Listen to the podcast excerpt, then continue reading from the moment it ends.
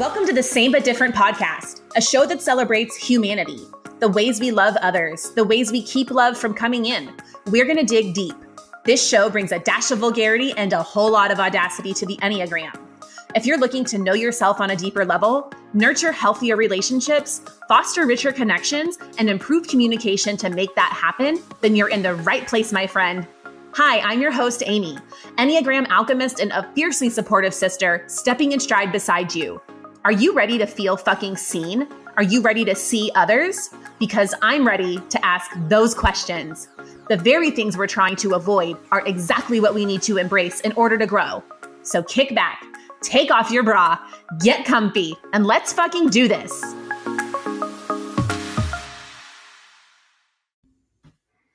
Hi, friends. Welcome back to the Same But Different podcast.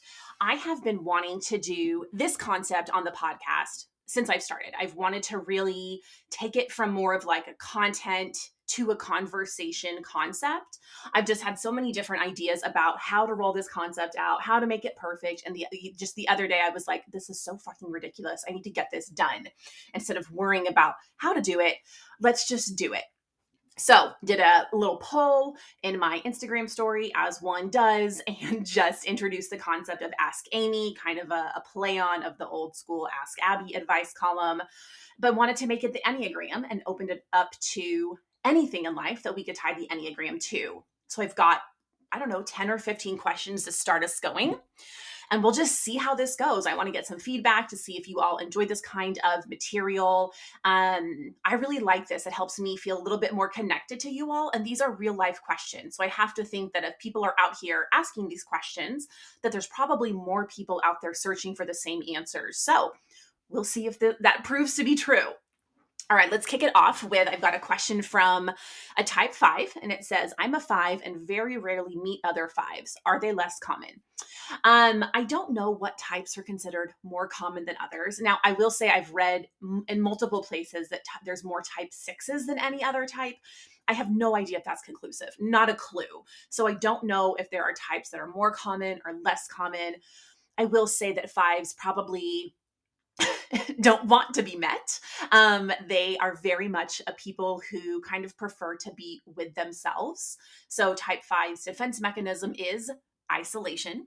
And so they are a head type and they really do live in their minds. I've I've heard a lot of fives say that they are just a walking head or just a walking brain.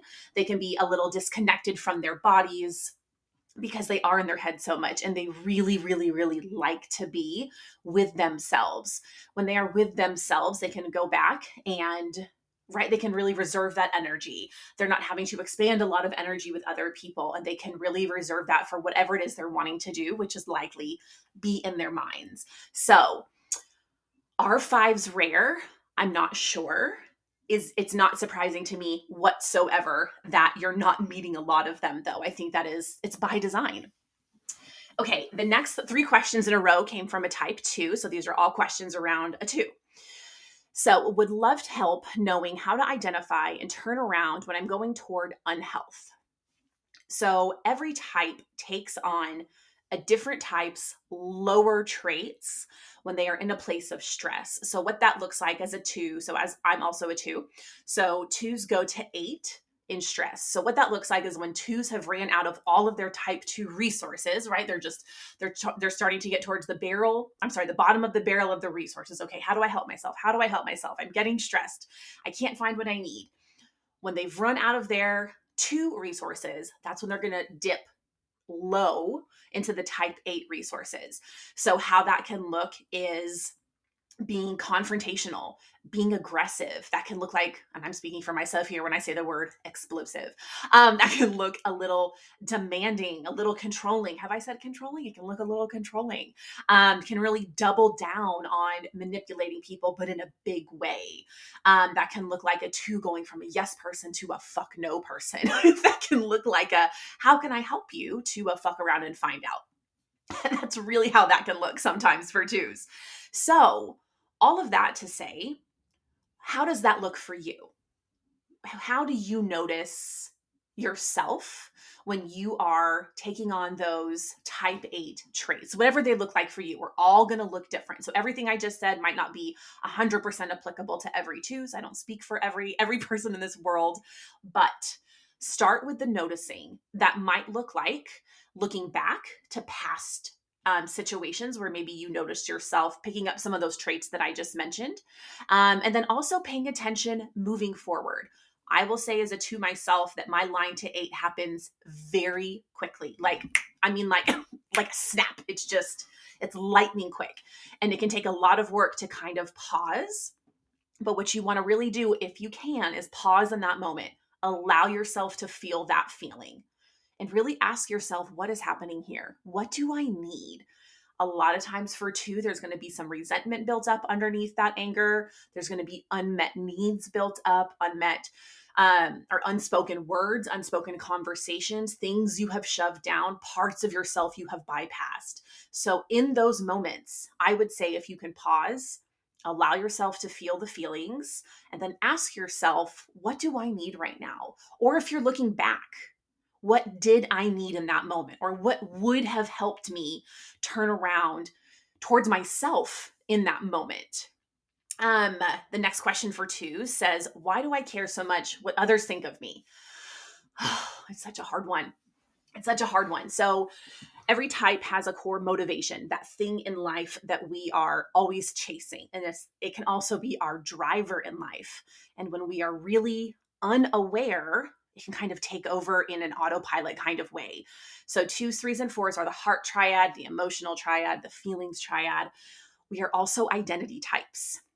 Now, our identity shows up, and I mean, no matter who you are, your identity shows up in a different way, but um, being tied to your identity really shows up for twos, threes, and fours. And the way it shows up for twos is their core motivation is wanting to be loved, wanting to be needed. So if you're not a two and you're sitting out there and you're thinking, well, why would I fucking care what someone thinks about me? Well, if you are hardwired to care, to want people to love you, to want people to want you, it makes perfect sense that you would also care what they think about you. I will say that this noticing is going to apply all throughout life, right? That noticing I just mentioned when you're talking about going towards that line of eight with two, if you find yourself in a place where you're really, really thinking about what do others think of me? What will others think of this? I want to offer again that pause and allow yourself to still go there, right? I'm not saying just stop thinking like that. That's toxic positivity and not how fucking inner work ever works. If it was, we wouldn't need the Enneagram or psychiatrists or therapists, or we wouldn't need anyone if we could just turn it off with a thought. But if you can allow yourself in that moment to maybe instead, not instead, to then say, okay, I'm noticing right now that I am kind of tied into what others might think of me interrupt that or maybe add to that what do I think of me? What do I think of this? What is my opinion? So we're kind of doing two things there. We're kind of honoring this pattern that really doesn't serve us, but has always been there, right? This pattern of what do others think of me? We're going to honor that. Then we're also going to shift into a higher place of thinking, but wait, what about me? How do I put me first?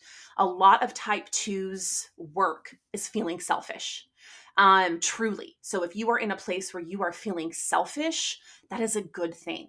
And when you are really tied into what others are thinking about you, it's unlikely you're going to feel selfish. So I would offer, in any way that might feel good to you, kind of leaning away from others' opinions and more into what do I think? The third one from this type two says, People pleasing is so much a part of me. How do I break out of that in a healthy way? Oh, my friend, therapy. At least that's what I'm doing. And I, I also want to say that I know therapy is not accessible to everyone.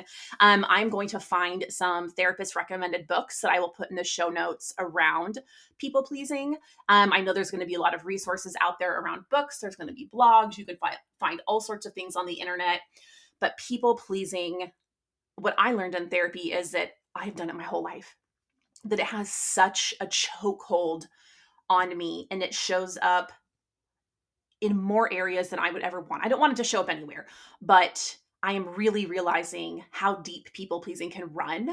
Um, and if it wasn't for therapy, I don't know that I would have any other way to really unpack that and really deconstruct that, understand where it came from, and work on it.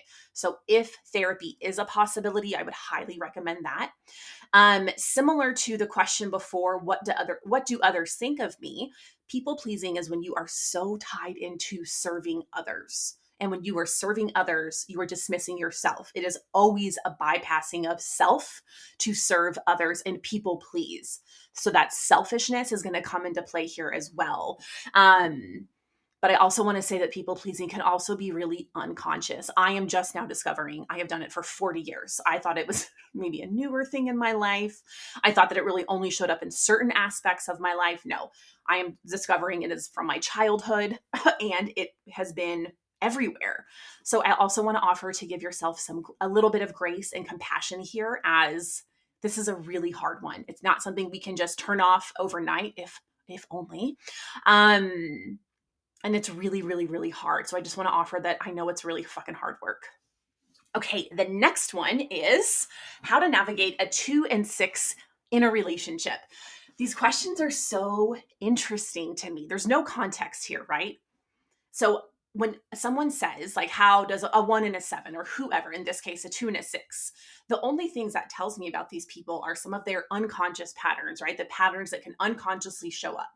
So i know that for a two their core motivation is being loved being wanted. Their core fear is rejection. A type six they're chasing safety. They're chasing that support and their core fear is actually fear itself. So we're going to double down. Twos and sixes are both um, compliant or dutiful types. They really love to care for their people. This is a head type and a heart type. So there is definitely some room there for balance in our centers, right? Our centers of intelligence as far as head, heart, and body. Um, twos can really help sixes kind of calm those minds and be there for them in a really supportive way. And sixes can really help twos um, find their voice and speak their truth and stand in who they are. But in all relationships, right? This is what I'm about to say goes for all relationships honesty, open communication, awareness, making space and honoring each other's differences, right? When you have a head type and a heart type, you have one type that's really emotional. You might have, I'm sorry, I should say, you might have one type okay, in this situation, you're going to have a type that's pretty emotional on the two side, and then you're going to have a type on the six side that's more logical. Now, that's not to say the two isn't logical and the six isn't emotional. I'm not putting people in boxes here by any means. I'm just saying there's room for balance there. Right. But there's also a lot of room for imbalance if people are really overusing their type structure. So, open conversation, knowing that sixes probably need twos and sixes probably need a lot of reassurance in relationships. Maybe in the beginning a six needs more reassurance trusting a two can offer that. I do want to say i could see some room here for codependency knowing that um, both types could really use uh, i'm sorry could really lean towards wanting reassurances in their relationships. So best of luck to a two and six. I think that's a beautiful pairing Okay, how to go on a date with a self preservation five. So, again, this is only telling me very little about a person, right? I don't know anything about them as a as an actual human outside of just their enneagram type.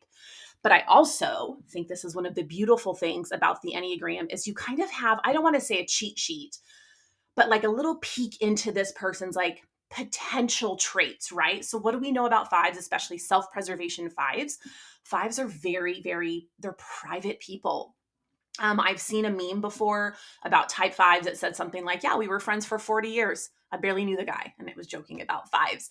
So I want to say that we going into it, we know that fives are private, especially those self-preservation fives, those SP fives. It's going to be really important for them to feel protected by the walls they have built. I'm pretty sure castle is the the little name for self-pres fives. These are going to be the masters, the masters of setting boundaries, and they're really going to like their space. And one of the beautiful things about someone who is a master at boundaries is they're also going to be a master at respecting your boundaries.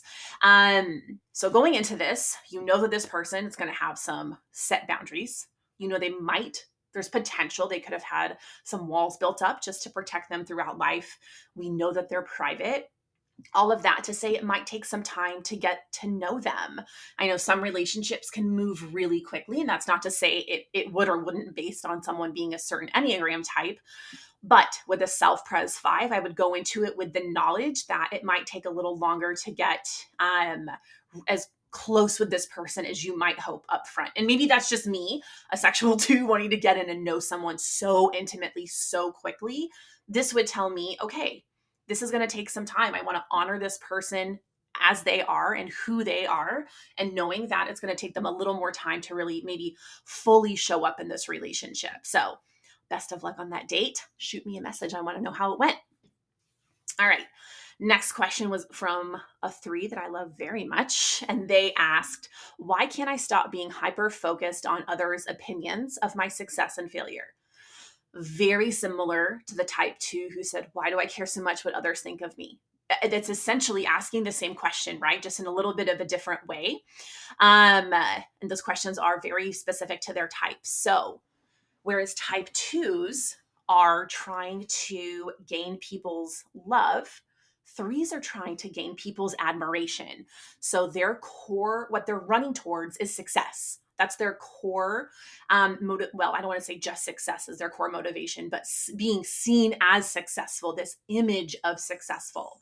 So if your core motivation is success, that also tells you that your core fear is failing.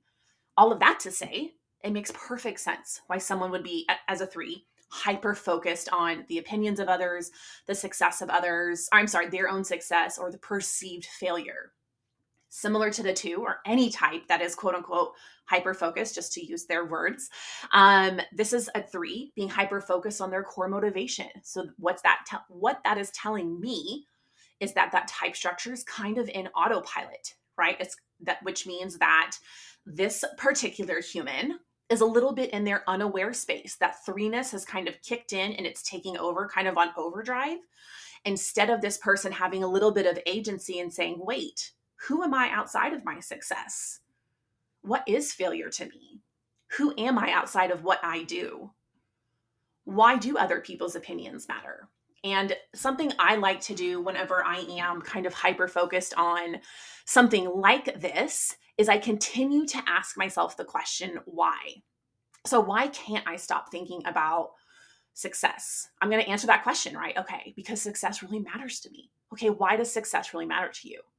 Well, because it, I'm just spitballing here, it proves that I've worked really hard. Well, why is it important to you that it seems as though you've worked really hard? Well, if I've if I've worked really hard, the people know I gave it my all. Well, why is it important that people think you gave it your all? Well, because then I know I did my best. Well, why is it important that people think you did your best? Well, because I want them to think I'm the best. Why is that important? Do you see what I mean? Like, if you keep going, more and more of you can come up throughout that questioning. It's not always going to be applicable. There, it might not always work.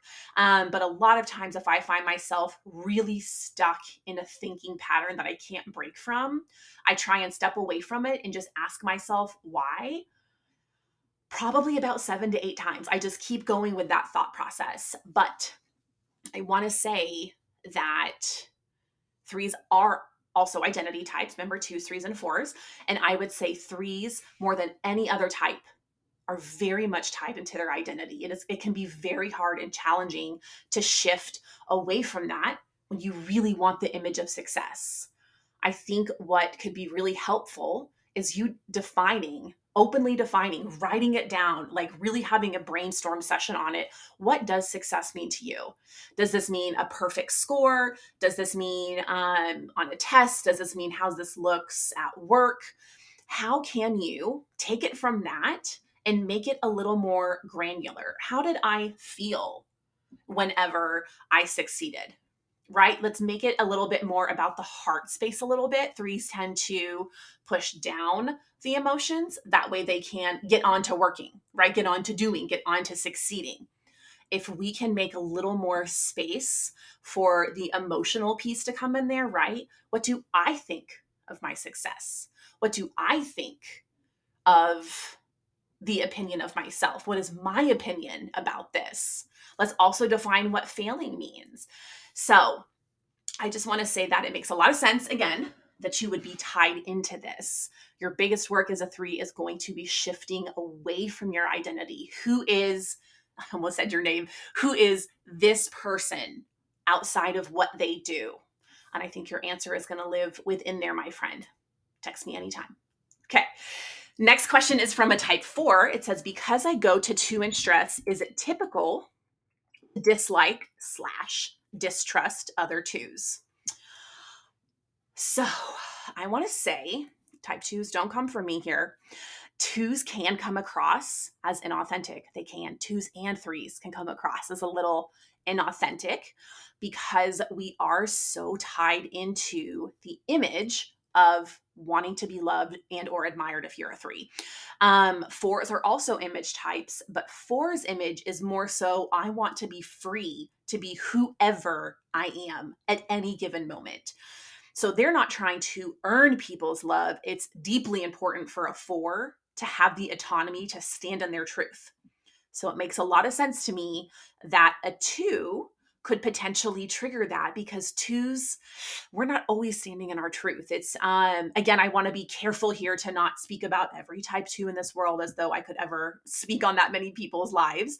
But in a in a generalized way here if a 2 hasn't done their work if they're really unaware if they're in a place of stress it's unlikely they are standing in their truth. And you, as a four, are hyper aware of when someone is and isn't being their authentic selves. It's like a radar that fours have. There's like this bullshit radar, and you can't you can't get past the type four bullshit radar.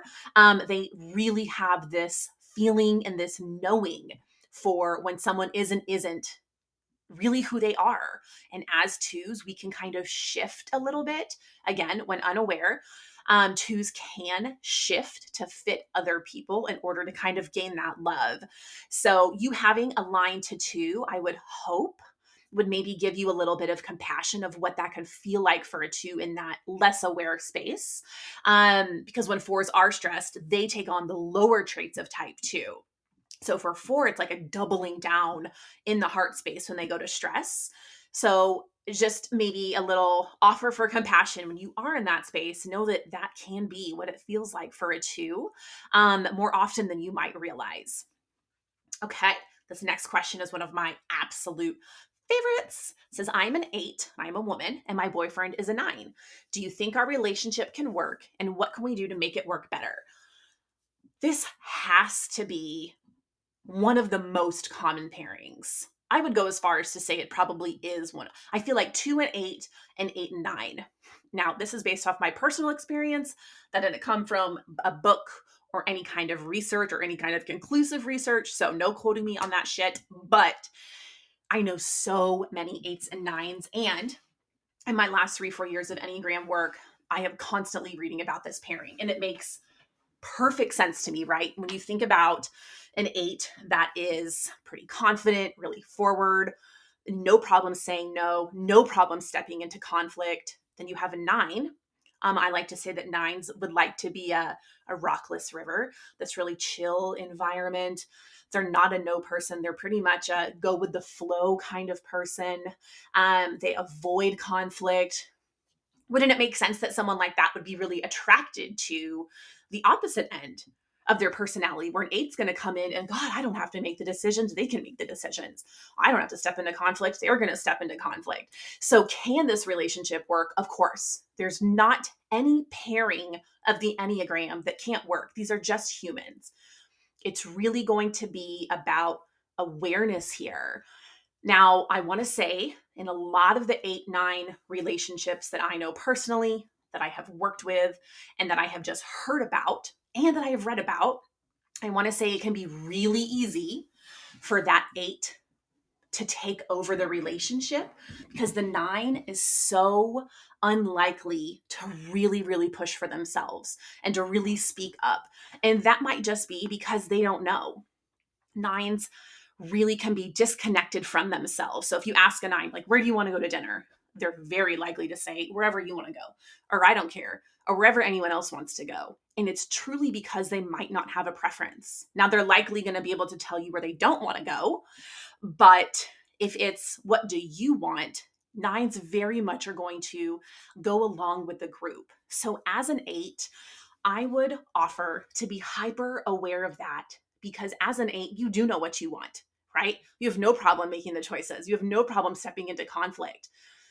But because of that, it can mean that the relationship can eventually become really imbalanced to where it's just the eight on overdrive taking over, making all the choices, potentially not considering what the nine wants. Um, I do want to say that I think it would be really beautiful to have an open conversation about conflict because what conflict feels like to a nine is very unlikely to be what an eight actually considers conflict. Um, anything, right? Even like I just said, even a nine speaking up in front of a group and saying, This is where I want to go to dinner could potentially feel like conflict to a nine because what if someone doesn't agree? What if someone else doesn't want to go? As an eight, do you care that someone else might want might not want to go where you want to go to eat? You probably, right? It's probably not going to bother you. You might care. I don't mean to say y'all don't care, but it's not going to bother you. That's not going to feel like conflict to an eight. An eight would just shift. Okay, well, then where do we go?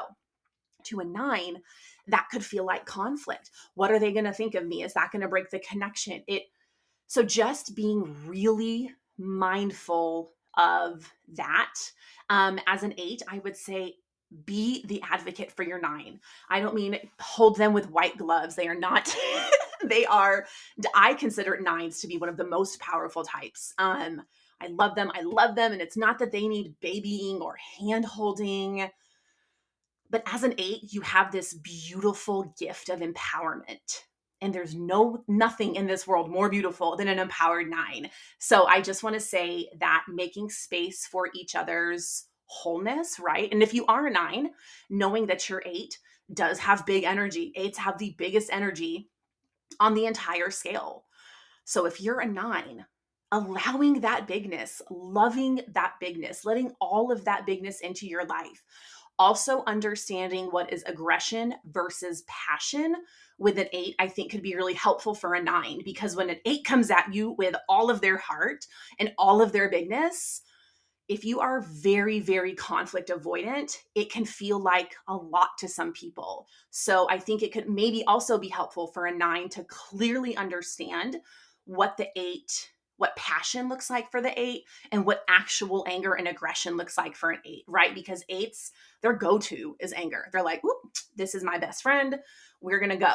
And at a nine, they want to shove that anger down and they don't want to get in touch with it. So there's a lot of room for beautiful balance with the eight and nine relationship. There's also, just like any other pairing, room for a lot of awareness and intentionality and making sure you're both honoring each other fully, right? We want to respect and love eights and all their bigness. And we want to encourage them to live in their healthiest place and a nine, we want to respect and love their chillness and whoever they are, and all of them in their healthiest space. So, best of luck in that relationship. All right. As a nine, I love my best friend who is a one, but we argue a lot. Any tips? So, I would, I'm wondering, is it arguing? And maybe it is, right? This is the, I have no context to this. So, at a high level, I'm wondering, does the one feel like it's argu- arguing or do only you feel like it's arguing? Again is this a conflict or is it a potential just disagreement? I want to say that ones are very driven by a need to improve the world and that can also sometimes look like improving other people. So i'm just sitting here wondering is it argument or is there maybe the one in maybe an unaware space giving you some advice that potentially you don't agree with and maybe you don't feel comfortable pushing back and saying you don't agree with that. If that's the case i had to start my recording over um, if that's the case it's going to require you to have a conversation right? If if you sit there and notice that maybe that's what this is is the one giving you some advice which ones they mean well. They mean well. It likely comes from a place of wanting to help. But i keep talking about when types are unaware and when our type might be in overdrive and that can look that that can be what that looks like for ones. When their type structure is in overdrive they can kind of overstep and give some unwarranted advice. It's typically really good advice but they can overstep with an advice in in all effort only to help but when they're really unaware of themselves so now that's i'm not trying to say that you all aren't arguing i'm just offering a potential how i could maybe see that looking regardless of how it's actually happening you have to be honest with that friend. You have to be honest with them and say, hey, however it feels best to you. So please don't feel like I'm saying, go say this. But even if it's something as simple as, hey, I want to have a conversation with you and I'm really uncomfortable. This feels like conflict, but this is really bothering me and I have to say something. It feels like we're arguing a lot. Here's why. Here's how that makes me feel. Can we talk about that? That's all it has to be. Now, I say that's all it has to be. And I know that alone sounds like conflict to a nine. Um, but a one wants the best for you. They really, really do. If this is your best friend, they want what's best for you. They want to honor you, no matter their Enneagram type. It has nothing to do with them being a one or you being a nine. These are two people who care for each other. And you deserve to go to your friend and say, Hey, I'm struggling a little bit in our relationship. Can we talk about it? That's all it has to be. It's an open conversation. I have done that with my friends. Um, and I will say that every single time I send the text or I have the open in real life conversation with someone, when it's a conversation I go to, I go into it shaking. I know that on the other side of that shaking conversation is going to be something really beautiful because I allowed myself to show up fully and I allowed all of myself to be honored. And you fucking deserve that. So I just encourage you, no matter how you approach this, no matter what you say to your best friend, I hope that you honor yourself and know that while that conversation will be uncomfortable and it's likely not going to be an easy one for you, you are fucking worth it and you can do it. Okay. The next question says I'm a six and mostly identify with self preservation, but I have strong counterphobic tendencies. How so? Or they just said how? Question mark. So type sixes are such a fascinating type. And I'm like shifting and moving around um, in all my ADHD fidgeting. So sorry if y'all can hear me like shifting around in my room. Um, so type sixes tend to live on this pendulum of either phobic or counterphobic. And what I mean by that, so type sixes, their core fear is fear itself. And can we just pause and really sit with how hard that must be? If you're not a six, even if you are a six, but really, if you're not a six, can you imagine the anxiety that would cause you if your fear, if your biggest fear in life was fear? We can't avoid fear. I mean, we can't avoid any of our core fears, honestly, but that's a huge one. Fear is there to help keep us safe in some ways. Fear, oh, it's just, I have so much compassion for the core of a six, um, and they can be really conflicting because of that. So, what you're probably experiencing here is a shift between phobic and counterphobic. So, what that looks like is type sixes tend to either fall within a phobic or a counterphobic tendency. They can jump back and forth in between them. It doesn't, again, the Enneagram is not here to put anyone in a box. So if someone says, I'm a phobic six, it doesn't mean that they never experience counterphobic tendencies. Or if someone says, I'm a counterphobic six, it doesn't mean that they don't ever experience the phobic side. And for people who don't know what those words mean, I'm about to explain. Um, so when you think of the core fear of six, the phobic tendencies are always going to be how can I avoid this core fear, which happens to be fear, right? How can I avoid this fear? So that's going to be running from it, avoiding it, hiding from it. The counterphobic tendencies are going to be running towards that fear. So almost in a place of, I'm going to get them before they can get me so I have a really good friend who is um, a six, and I we were at Sam's, and this man had been following us the whole time. Very creepy. Women, you know the vibe when that happens. And I'm not a little person. I, I am five foot ten. I'm a big bitch. And I don't typically get very scared by men following me around, but my girlfriend is very tiny and petite, and I was, we were getting nervous. So we're walking out of Sam's. We've got our carts. He is following us through the parking lot. we are almost to our car. And she looked at me and she said, You know what? Sometimes you got to look a motherfucker right in the eye. And she, she took our cart, flipped it around quickly, like a full 180, and she started charging towards him. I mean, charging, like walking very quickly and intentionally with the cart. Like she was moving with a purpose and at a quick pace. And she just kept going towards him, looking him in the eye. And I was like, where is she going? What is she doing? And he took off. And she came back and I said, that was so brave of you. Um, and she was like, he wasn't going to get me. He was not going to get me today. That, my friends, is a counterphobic six. Um, that can also be why sixes especially CP for counterphobic. That's especially why CP sixes can mistype as eights because that charging towards fear behavior you might see can look like an eight behavior, but you don't know the why behind it, which is why we can never type other people, right?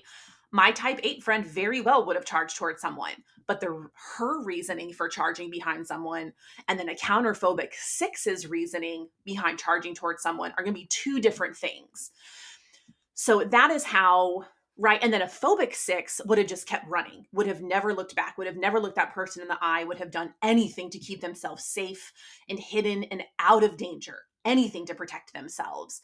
So a phobic is going to be running from and a counterphobic is going to be running towards. Doesn't that sound really conflicting? Like that's that's a lot in anyone in any given day. Like if you're a six you could swing from either side of that. You could run from one person one day see that same person the next day and charge towards them. It's really just where are you at in your levels of health? What makes you feel the safest in the moment? Okay next question. Three wing two married to an eight how can I get along with my eight husband, but I anger other eights so easily? So I I think the three and eight pairing is likely pretty common as well. These are both aggressive types, and I do not mean aggressive in the traditional sense. I mean aggressive in uh, three, sevens, and eights are in what we call the aggressive triad, where they move towards people in order to get their needs met. So threes and eights, that's a powerhouse couple. That is a get shit done couple a get shit done couple. Um, so I will say a lot of eights I know are very triggered by threes because eights, very similar to fours, very important to them that people stand in their truth. Eights are just living, walking, breathing bullshit detectors period. They really, really are. Um, fours have that superpower as well. Again, anyone can have this superpower. We're not tying it just to type, but I will say that that is um, something that eights have. They are just a bullshit detector. And we were talking a little bit earlier about threes and identity. And because threes are so tied into being admired, they can kind of, when really unaware, they can be a chameleon and kind of shift who they are to meet what they are hoping right? The needs are of the other people in order to gain that admiration or in order to be seen in whatever light it is they're wanting to be seen. That's not going to work with an eight though. That's not going to work with an eight. So i would say that and again at a high level having no context here i don't know like I don't know who this person is. I don't know who these people are. I only know their type. So that's very little information. But I will say that image wise, if you are not standing in your bold truth and who you are, eights know that. So I also want to say that eight's anger can be very easily misplaced for passion. Um, not trying to water down whatever the situation might be here. And I'm not trying to say that they're not angry at you. They very well might be. But I also want to offer that oftentimes eight's aggression, or I'm sorry, eight's passion can be really mistaken for anger or even aggression. Um, but I would feel like it's probably not going out on a limb too far to say that you could potentially be in a more like unaware like if you're trying to win over an eight that's not how it's going to work right with your partner you saw you said your husband is an eight you un- you probably didn't win him over. He actually saw you for who you were and who you are.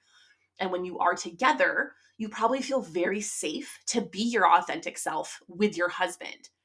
I would ask, do you feel safe to be your authentic self with these other eights that you think uh, that you're saying that you are angering? If not, I would offer authenticity. I would just kind of lean into that and see if there's a, a little room for a little bit more of that. Okay, next question is from a five. We're really loving all the fives participating. Thank you all. So, from a five, how to address your needs are not a burden as a partner. Oh, I love this. I love this. Um, fives do tend to feel that their needs are a burden, similar to twos, just for two different reasons. I would say action, right? Because if you just go to your partner, let's say, no, I'm not going to pretend I know what their type is. Um, I'm not sure if this was a five asking this question or if maybe this was someone asking this question about their partner who is a five. Either way, my answer is the same type. Type really doesn't come into play here. I would say showing them with action.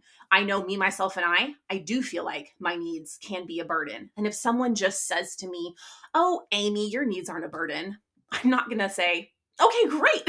Here's here's what they are right? I'm gonna be like okay that's bullshit. I've heard that my whole life. Time has proven otherwise. Actions have proven otherwise.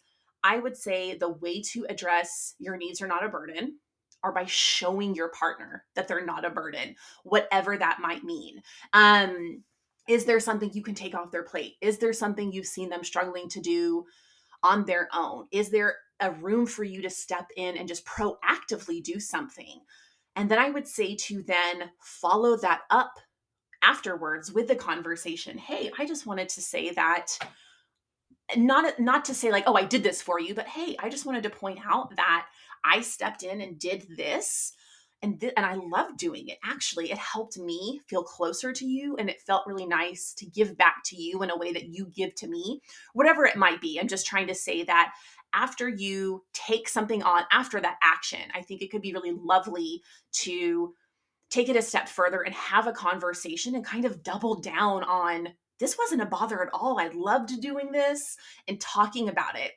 And maybe even ask your partner, how did it feel when I took that on?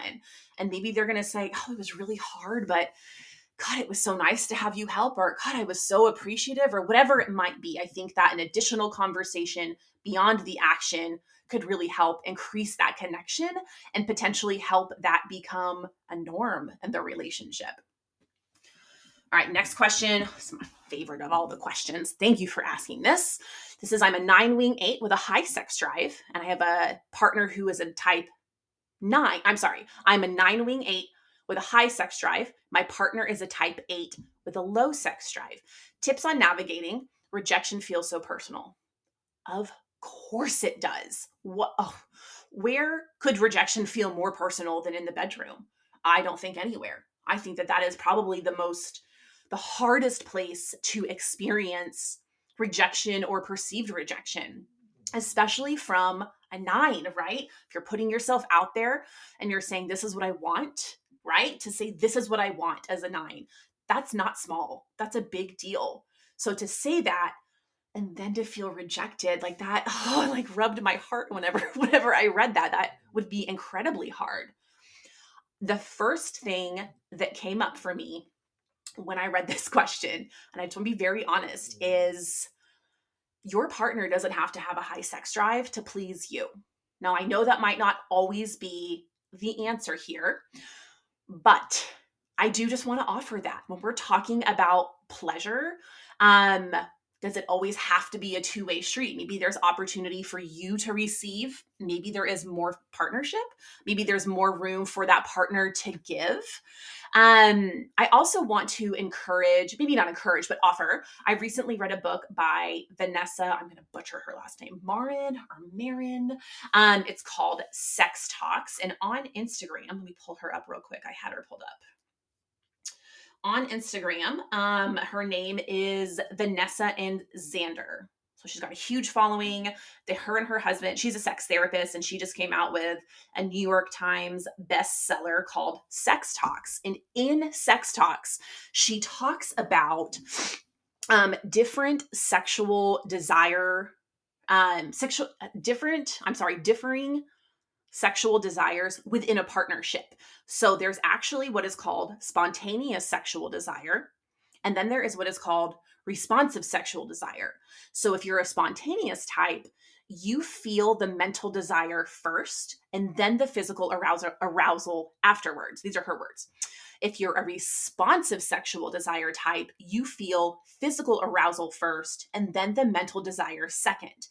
So if you have a couple and they have differing sexual desires, well, yeah, that could be a huge disconnect. So her book talks about ways to address that.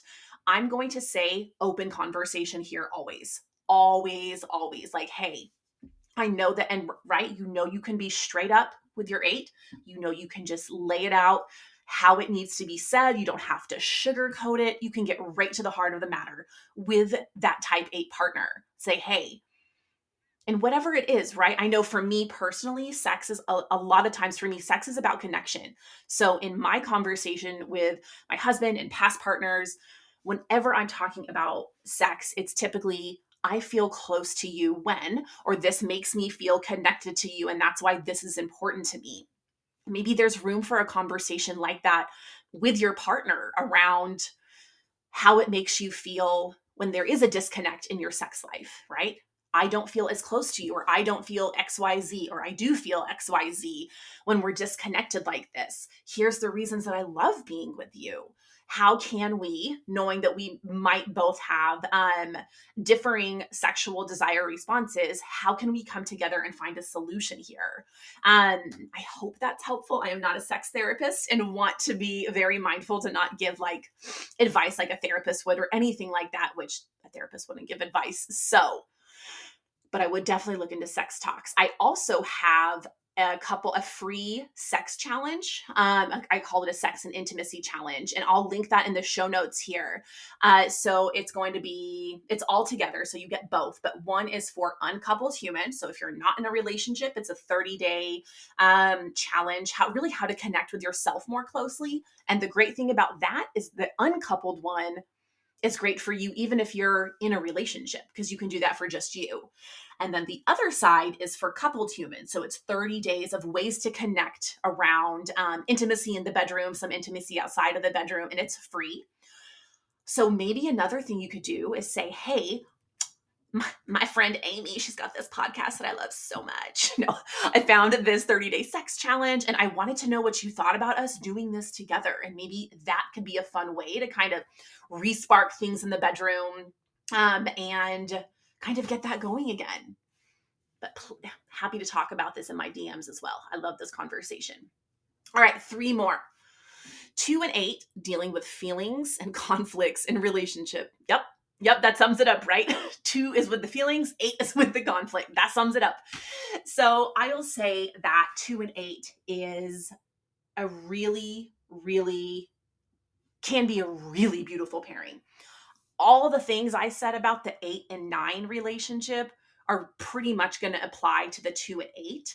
The only real big difference here is that the the nine is a body type twos are a heart type. So you're going to have a really emotional type with it or a pretty emotional um, human on the two side likely to be an emotional human on the two side. And then you're going to have the body type and the dooming type with the eight. So, similarly to the eight and nine conversation, the eight can really empower the two, right? Can, to really use their voice, to learn to say no, to speak up for themselves.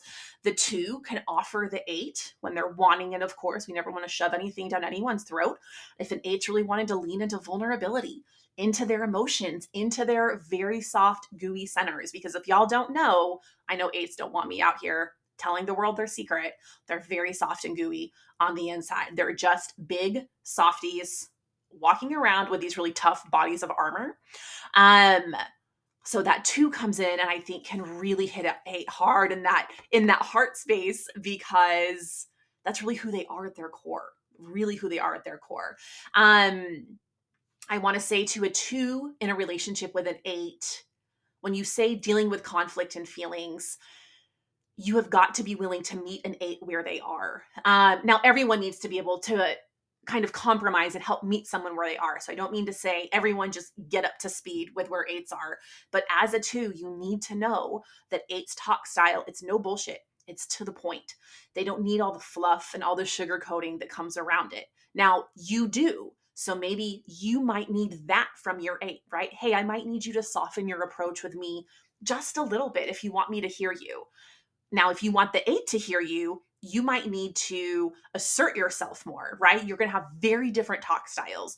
The way you two hear each other, understand each other, and communicate with each other is completely different. So, it's really, I shouldn't have said you need to meet the eight where they are. You need to meet each other where you are in the middle as far as your communication styles go. Um, that eight, because they are going to be confident and they are going to be assertive, they are going to be bold. That kind of personality, if you let it, can kind of walk all over someone. And I want to be very, very clear that I'm not saying eights are just out here walking all over people. But if you have someone who is bold and confident and forward and let's get shit done, but then you have someone who's a people pleaser and they're not sure and they might say yes and they might go along to get along, whose personality do you think is going to kind of come out into the front a little bit more? It's going to be that bigger personality, is all I'm saying. So, type two, man, we as a people, we got to learn to lean into our eightness a little bit more it is good for us to lean into the high side of eight. There is so much fucking beauty for that. Now, eights, it also does y'all a lot of good to lean into the high side of two. So there can be the world's most beautiful fucking balance between a two and an eight. I am 100% biased, and this is my favorite pairing. Um, but just like any other relationship, regardless of type, you've got to be hyper aware and vigilant of your individual patterns and each other's patterns. All right, two more, two more. From a type five how to reconcile with an eight who suddenly and inexplicably cut me out of their life. Oof, that's hard. So, eight's core fear is betrayal. And so, earlier when I was talking about counterphobic sixes, where I where they might say, I'm going to get you before you can get me. Eights can really, they can have a childhood wound of abandonment or a lifelong wound of abandonment. And where, I mean, what could feel like a bigger betrayal in your life than being abandoned. Oh, it gave me goosebumps just saying that. So, an eight can bounce before they're abandoned. They might literally say, I am going to leave you before you leave me. That very well could be the case. Um, I also want to say the five and eight. I wonder if you were accessible enough for that eight. I wonder if they maybe needed more from you than you were willing or, you know, able to give them. Um, I know that eights are very, very selective on who they let in. Most eights I know will tell me they have less than five very, very, very close friends in their life, and that's by design. So I'm wondering if maybe they kind of started to let you in and felt like they couldn't get close enough with you, or maybe they weren't able to trust you. Maybe they thought they couldn't trust you because they couldn't get to know you deeply enough. If maybe there was some, right? I know fives can be very private. So, right, I'm just talking about a lot of patterns here. You hear the pattern of fives wanting to be private, the patterns of eights wanting to deeply protect themselves at all cost. And I think that those two things could easily bump up against one another. Again, I'm spitballing here. I have zero context to go off of, so this could be anything. I will say, five and eights, your communication styles are pretty similar um, in that it's the no bullshit. You want to get down to the heart of it. Neither of you are really going to sugarcoat things with each other. I would say you can absolutely go straight to that eight and ask them. And maybe you have already, and that's why you're asking on here. But I just want to offer that eights can abandon others before they get abandoned in a in a um, effort to protect themselves. So there's potential that's what's happening here. okay, I saved the best question for last because lots of eight questions here. So this says eight wing seven.